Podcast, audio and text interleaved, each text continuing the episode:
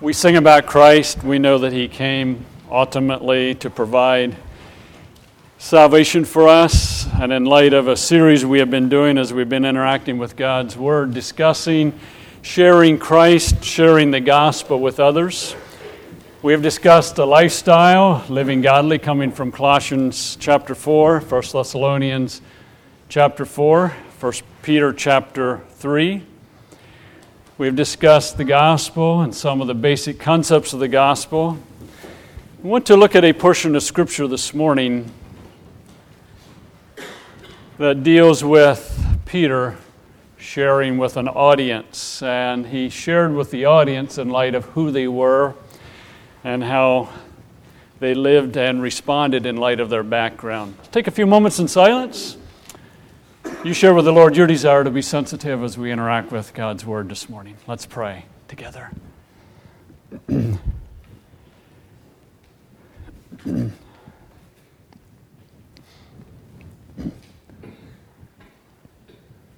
Thank you, Father, for the opportunity to interact with your Word. We want to be people who are hearers and doers of your Word. We want to be a people in our day by day living that are displaying lives that are transforming because of Christ at work in us. We want to be sensitive to sharing Christ with others. For it's in Christ's name I pray. Amen. Would you go to a doctor who did not consider your medical history when he was contemplating doing surgery do you get frustrated with doctors who may use medical terms but don't explain them?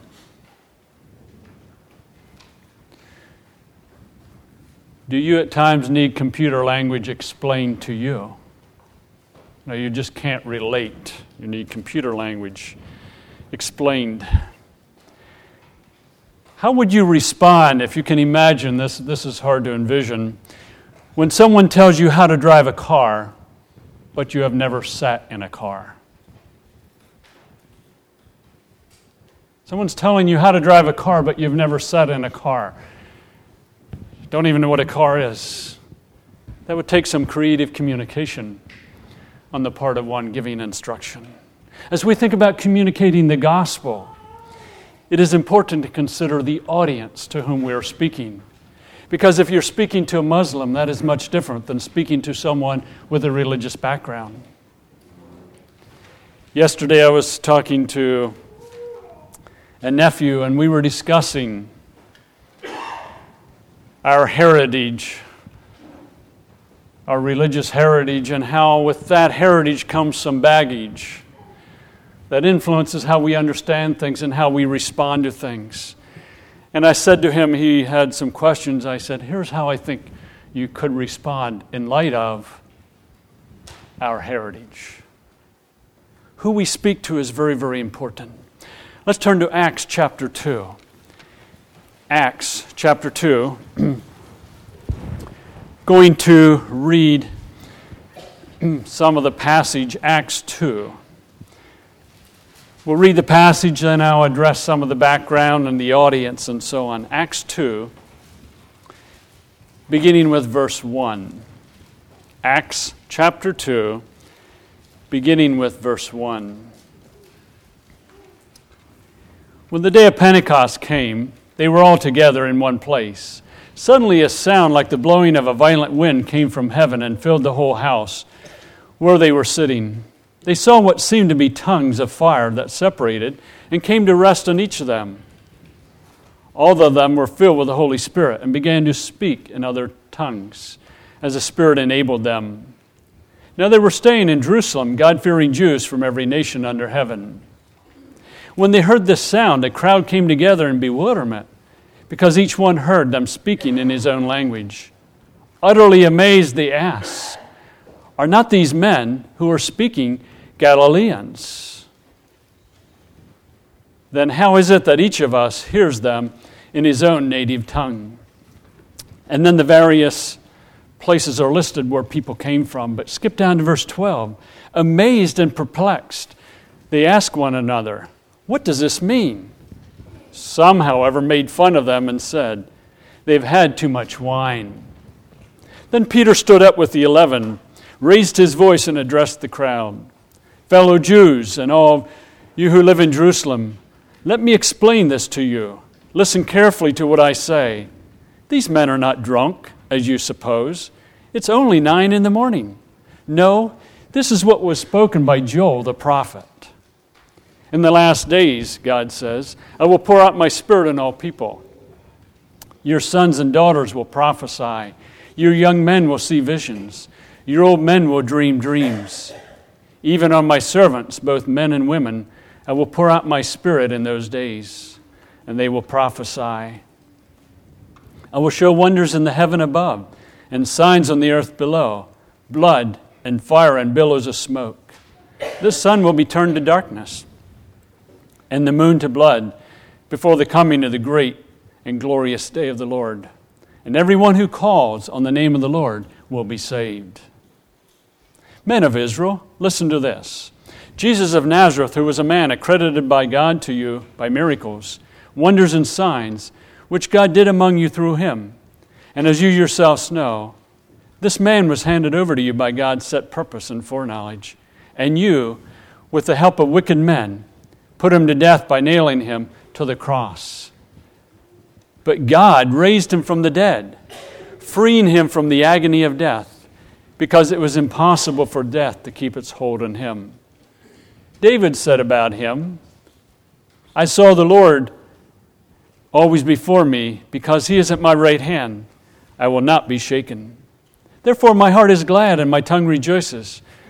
My body also will live in hope because you will not abandon me to the grave, nor will you let your Holy One see decay. You have made known to me the paths of life. You will fill me with joy in your presence. Brothers, I can tell you confidently that the patriarch David died and was buried, and his tomb is here to this day. But he was a prophet and knew that God had promised him on oath that he would place one of his descendants on the throne. Seeing what was ahead, he spoke of the resurrection of Christ, that he was not abandoned to the grave, nor did his body see decay. God has raised this Jesus to life, and we are all witnesses of the fact. Exalted to the right hand of God, he has received from the Father the promised Holy Spirit and poured out what you now see and hear. For David did not ascend to heaven, and yet he said, the Lord said to my Lord, Sit at my right hand until I make your enemies a footstool for your feet. Therefore, let all Israel be assured of this God has made this Jesus, whom you crucified, both Lord and Christ. When the people heard this, they were cut to the heart and said to Peter and to the other apostles, Brothers, what shall we do? Peter replied, Repent and be baptized, every one of you, in the name of the Lord Jesus for the forgiveness of sin, your sins, and you will receive the gift of the Holy Spirit. The promises for you and your children, and for all who are far off, for all who the Lord our God will call. With many other words, he warned them and pleaded with them Save yourself from this corrupt generation. Those who accepted the message were baptized, and about 3,000 were added to their number that day. As we think about this portion of Scripture in Acts chapter 2, we need to keep in mind that Christ's ministry extended to some three years, his public ministry. The crucifixion took place, the resurrection, some three days later. 40 days after the resurrection, he ascended to his Father. And during that 40 days, he was seen by many, many people witnesses of the fact that he came from the dead. Ten days after his ascension was the day of Pentecost. And during this period of 10 days between Christ's ascension and the day of Pentecost, a 12th person was selected to fill Judas's place as an apostle, as described in chapter 1. In Acts chapter 2, the events are taking place on the day of Pentecost. took place 50 days after the Passover. And keep in mind, Jesus celebrated the Passover feast with his disciples before he went to the cross. That is death, his resurrection, and his ascension. The activity on the day of Pentecost was that the first fruits of the crop were dedicated formally to the Lord. The day of Pentecost is also called the day of first fruits. So, Peter here is speaking on the day of Pentecost because the Spirit of God has come. And in chapter 1, Jesus had told the apostles to wait. And they did wait. The Spirit of God has come clearly stated by Peter. And when the Spirit of God comes, we find that the 12 are speaking in the dialect, the tongues of the people who came from other areas, other parts of the world to Jerusalem for the Passover, for Pentecost. So the hearers are God fearing Jews. We're dealing with a Jewish, Jewish audience from every nation under heaven. And again, probably in Jerusalem for Pentecost. The speakers, who is speaking? The 12 are speaking. As you read the flow of chapter 2, the 12 are speaking in other tongues as you look at verse 26 of chapter 1, chapter 2, 13, or 2, 3, and 2, 14. The 12 are speaking, and they're taken for being drunk. And Peter says, Listen, they're not drunk. It's only nine in the morning.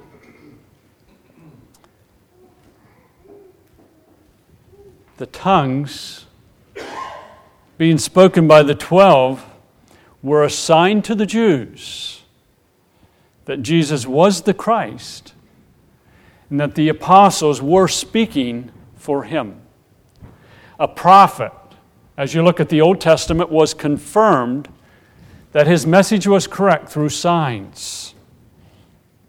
The apostles were speaking for Christ, and they were confirmed as speaking for Christ with tongues, and that's some Old Testament that we won't go into at this point in time. So Peter is a spokesman. Remember, Peter's the one who denied Christ three times. You know, I don't know him, I don't know him, I don't know him. And Christ asked Peter, Do you love me? Do you love me? Do you love me? Feed my sheep. Now it's interesting as you look at the passage that Peter, in verses 17 through 21, quotes from the prophet Joel. And we're not going to draw a parallel between the prophet Joel and what Peter is mentioning at this point in time, but he is speaking to a Jewish audience who would have at least known some of what the old prophet said, or the Old Testament prophet said. He also refers to David in verses 25 through 28 and in verse 35. Again, the Jews being familiar with David. As Peter speaks, he's very direct and very to the point. Notice in verse 22 Men of Israel, listen to this. Jesus of Nazareth was a man accredited by God to you by miracles, wonders, signs, which God did among you through him. As you read the Gospels, we find signs, wonders, and miracles done by Christ, affirming to the Jews that Jesus was the Christ. Verse 23 The man was handed over to you by God's set purpose. Referring to Christ, Christ being handed over to you, the Jews by God's set purpose and foreknowledge, and with the help of wicked men.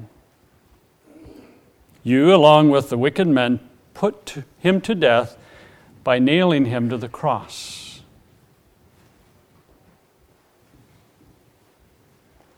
But God raised him from the dead, freeing him from the agony of death because it was impossible for death to keep its hold on him. And then the quote coming from David as it relates to Christ. So Peter is very direct with them. You know, the man that you were instrumental in putting to death was accredited by God with wonders, miracles, and signs. Look at verses 38 and 39.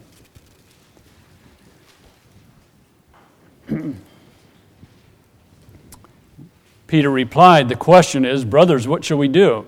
Repent and be baptized, every one of you, in the name of Jesus Christ, for the forgiveness of sins, and you will receive the gift of the Holy Spirit.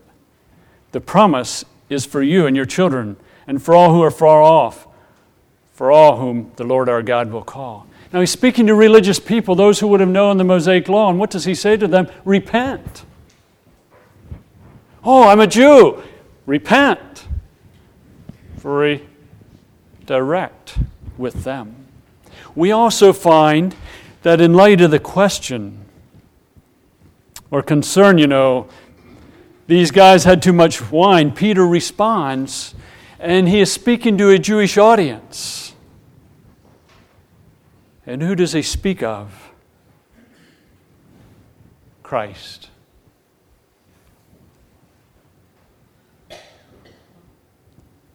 Again, look at verse 22. After his quote from the prophet Joel, Men of Israel, listen to this. Jesus of Nazareth was a man accredited by God to you by miracles, wonders, and signs, which God did among you through him. Christ. This man was handed over to you by God's set purpose, and with the help of wicked men, you put him to death. This Christ, accredited as being the Son of God. Again, coming from the Gospels, was crucified, put to death on a cross. Don't blame strong drink for what is happening.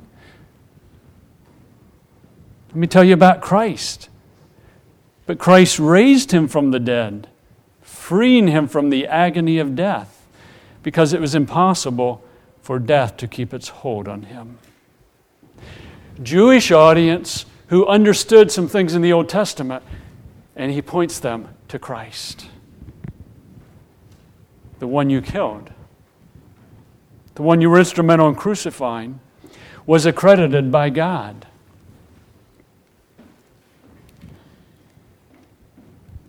As being the Son of God. Look at verse 29. Again, referring to Christ, speaking of Christ, pointing his listeners to Christ, Peter says, Brothers, I can tell you confidently that the patriarch David died and was buried, and his tomb is here to this day. But he was a prophet and knew that God had promised him an oath that he would place one of his descendants on his throne. Seeing what was ahead, he spoke of the resurrection of Christ. That he, Christ, was not abandoned to the grave, nor did his body see decay. God raised him, or raised this Jesus to life. And we are witnesses of this fact. The twelve saw him there were some 500 other witnesses that saw the resurrected Christ. so Peter goes on in verse 33 Exalted to the right hand of God, he has received from the Father the promised Holy Spirit and has poured out what you now see and hear. What you see and hear is because Christ ascended to his Father and he has poured out the Spirit. And what is happening here is to be attributed to the Spirit of God.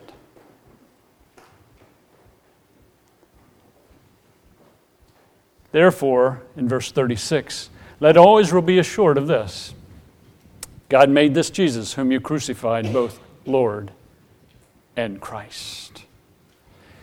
Peter's message cut them to the heart.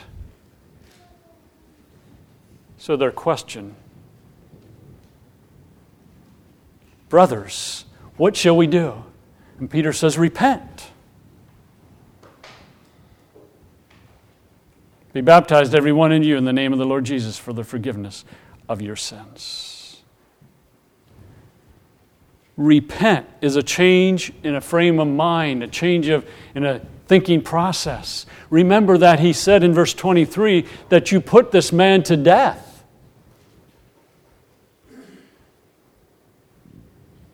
Now he's saying, repent, repent of how you view Christ, one who should be put to death. See him as Savior, see him as Lord. Repent. Have a turning from crucifying to seeing him as the one who is Christ, who is Lord.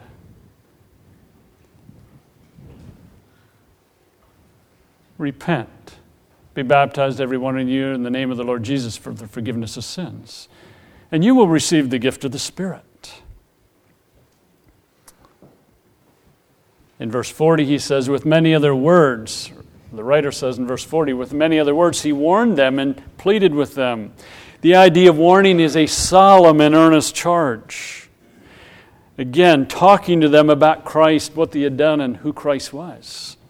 He pleaded with them, inviting them to come to Christ, exhorting them, persuading them to come to Christ.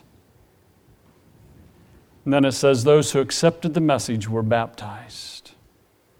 Those who accepted, re- to receive, to embrace this message that Jesus is the Christ. He is the one resurrected. He is both Christ, He is both Lord.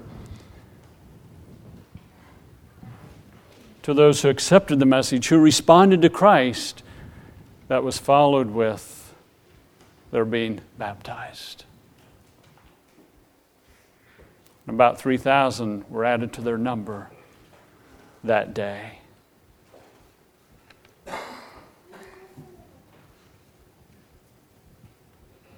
There was repentance. There was faith in Christ.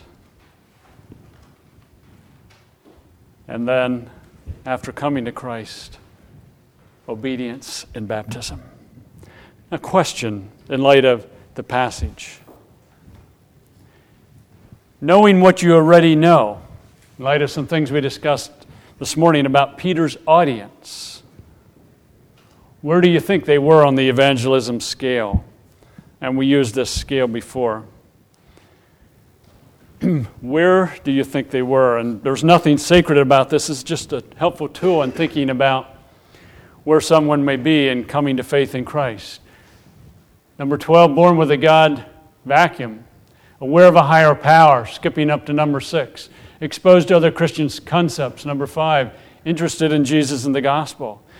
Peter is speaking to an audience that it were at least probably up to five or six.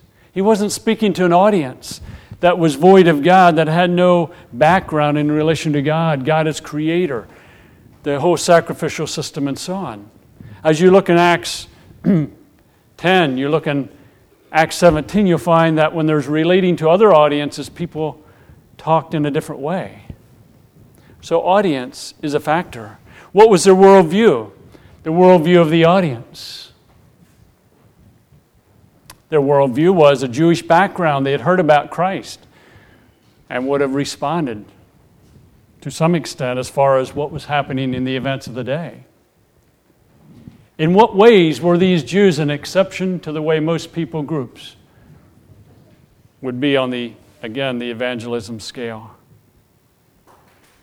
They were aware that there was a creator God. They had religious beliefs. They had worshiped God. They were Jews. They knew about the sacrificial system. So, where does Peter begin? With Christ. He didn't necessarily have to talk a lot about God.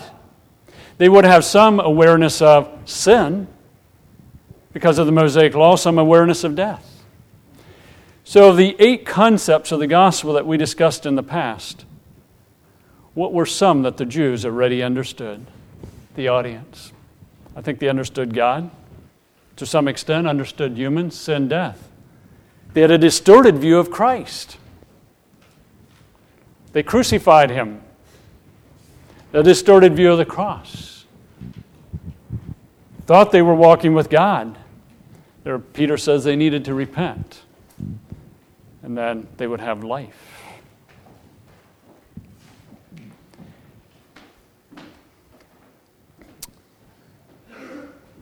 With which gospel concept could Peter begin to witness? I think the text makes it pretty clear he began with Christ. Talks about Joel and then talks about Christ. The cross talks about the resurrection, talks about repentance because of the audience. As you share with unbelievers, as you relate to unbelievers, you seek to communicate the message of the cross. Seek to understand where they are. What's their quote unquote religious background? And then begin where they are and let the Spirit of God do a work. I'll give an example in just a few minutes. The work of the Spirit is evident in Acts chapter 2. Salvation is of God, but God wants to use us in the lives of others. Now let's take an example of speaking to a religious person. Peter is speaking to a religious audience, and he points them to Christ. Suppose you're speaking to a religious Baptist. I use Baptist since we're a Baptist church. You're speaking to religious Methodist again, just using them as examples, who may have made a profession of faith years ago, but they're not walking with God, and you really wonder where they are spiritually. Here's people who claim to be walking with God, and they may have been, but Christ came along, so he presented the message of the cross of Christ. But you're seeking to talk to someone about Christ who has a religious background. I think you might explain salvation and reconciliation as being a relationship with God and Jesus, a relationship with the body of Christ, and a relationship with relating to unbelievers within the world. Now, you will find in talking to religious people who claim to be believers but may not be believers that most of them will say, if you ask them, Are you saved? I'm saved. And they say, Yes, I know when I die, I'll go to heaven. And that's their understanding of salvation.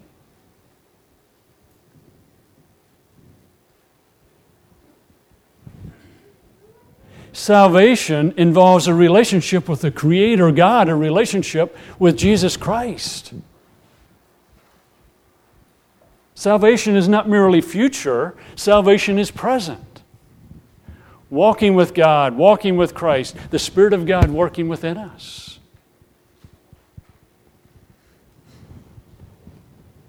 You might just say, What is your understanding of salvation, reconciliation? You're reconciled to God. You now have a relationship with God. You have a relationship with Jesus. And you have a relationship with the body of Christ. You're one with others. That's why you want to interact with other believers.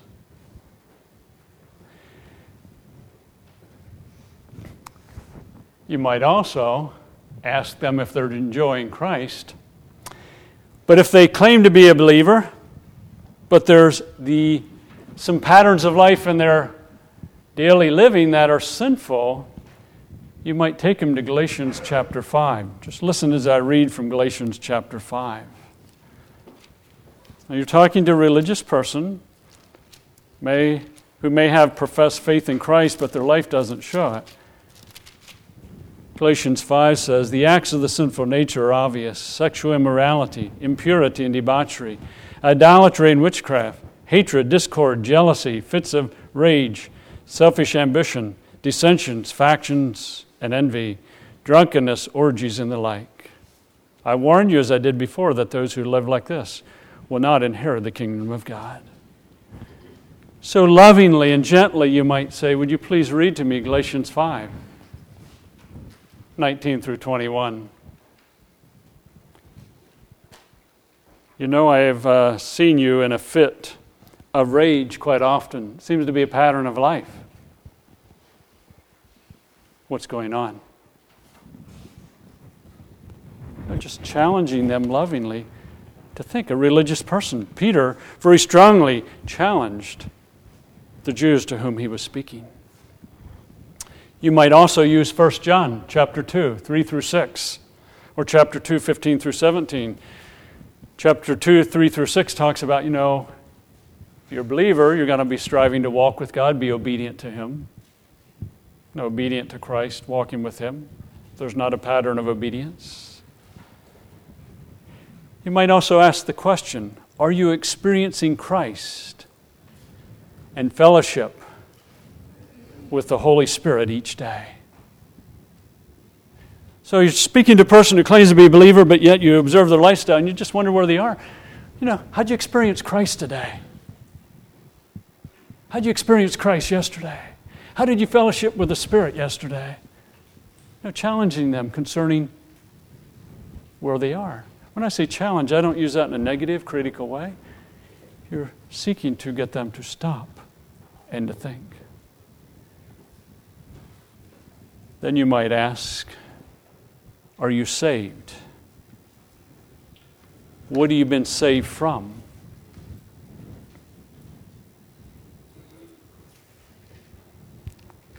I'm not sure what their answer might be. They might be, say, I'm saved from sin and I'm saved from hell. Well, what are you saved to? Again, I don't know what the response might be. But if we're saved from sin,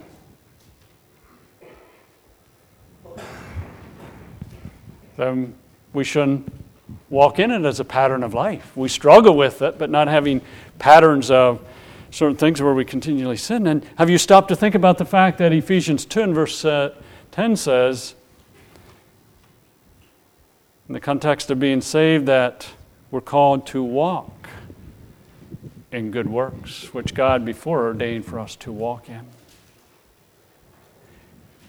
My point is consider the audience to whom you speak. We won't take time to do it this morning, but suppose you're speaking to a Catholic and they're not sure where they stand with God. You would want to begin where they are and point to Jesus Christ. Consider the audience to whom you're speaking and then present Christ as there are opportunities. A couple questions as we wrap up our time in God's Word. Are you a believer in Jesus Christ? Have you come to faith? Have you repented of sin and, and trusted in Christ? If not, why not today? Invite you to trust Him today. If you have trusted in Christ, with whom do you desire to share Christ? Who do you want to point to Christ? As we pray together this morning, I will begin, followed by Scott praying for Brent and Michelle missionary builders that worked among us. Followed by Arden praying for our nation, seeking to apply what Paul says in 1 Timothy chapter 2. Followed by Danny praying for our concerning our church meeting tonight. Let's pray together. Father, in light of our interaction with your word this morning, it's our desire to be sensitive to the unbelievers in our sphere of influence. sensitive to opportunities you give to share Christ with them. And help us to grasp, Father, that we may sow a seed, we may cultivate soil, we may water, but ultimately it's your Spirit that gives the increase. But we want to be sensitive and mindful to those in our sphere of influence that don't know Christ. Give us wisdom in relating to them, just walking with you. As there are doors of opportunity, wisdom in verbalizing with them, desiring that your Spirit would use us to minister to them. As we do each week, Father, pray for individuals listed in our prayer guide. Pray for Bud, Lorraine Austin, as they go through physical trials, as their granddaughter McKenna goes through treatment for cancer. And in light of Ephesians chapter 3, Father, I pray that out of your glorious riches you might strengthen Bud and Lorraine with your power through your Spirit in their inner being, so that Christ may dwell in their hearts through faith. I pray too, Father, that they may grow in understanding your love, the height, the width, the depth, the breadth of your great love, and also the power that is at work in them. May they rejoice in their difficulties so you can build character and perseverance into their lives. I pray that as they relate to their children, to their grandchildren, that they may have wisdom and understanding, knowing when to encourage, when to pray with others, when to challenge them to love you more. As they interact with younger people at times, may you use them to help younger people to understand in a growing manner how to walk with you. No, Father, they have a burden for the unsaved as they interact with unsaved, whether it be in their family or their spheres of influence. Give them clarity and boldness. Pray for Mark and Janet Ben Scudder. I pray that in their day by day living, as they hear your word, as they may interact with your word, give them a growing understanding of Christ, who he is, and how he desires to work in their lives. Give them wisdom in the trials of life that they have, wisdom to trust you, to walk with you, wisdom to respond to others as they would seek to encourage others. And as they relate to various family members, may they have discernment and understanding and being a blessing and an encouragement to them. I pray, Father, that Mark and Janet would grow in their knowledge of you and how that knowledge impacts day by day living. For it's in Christ's name I pray. Amen.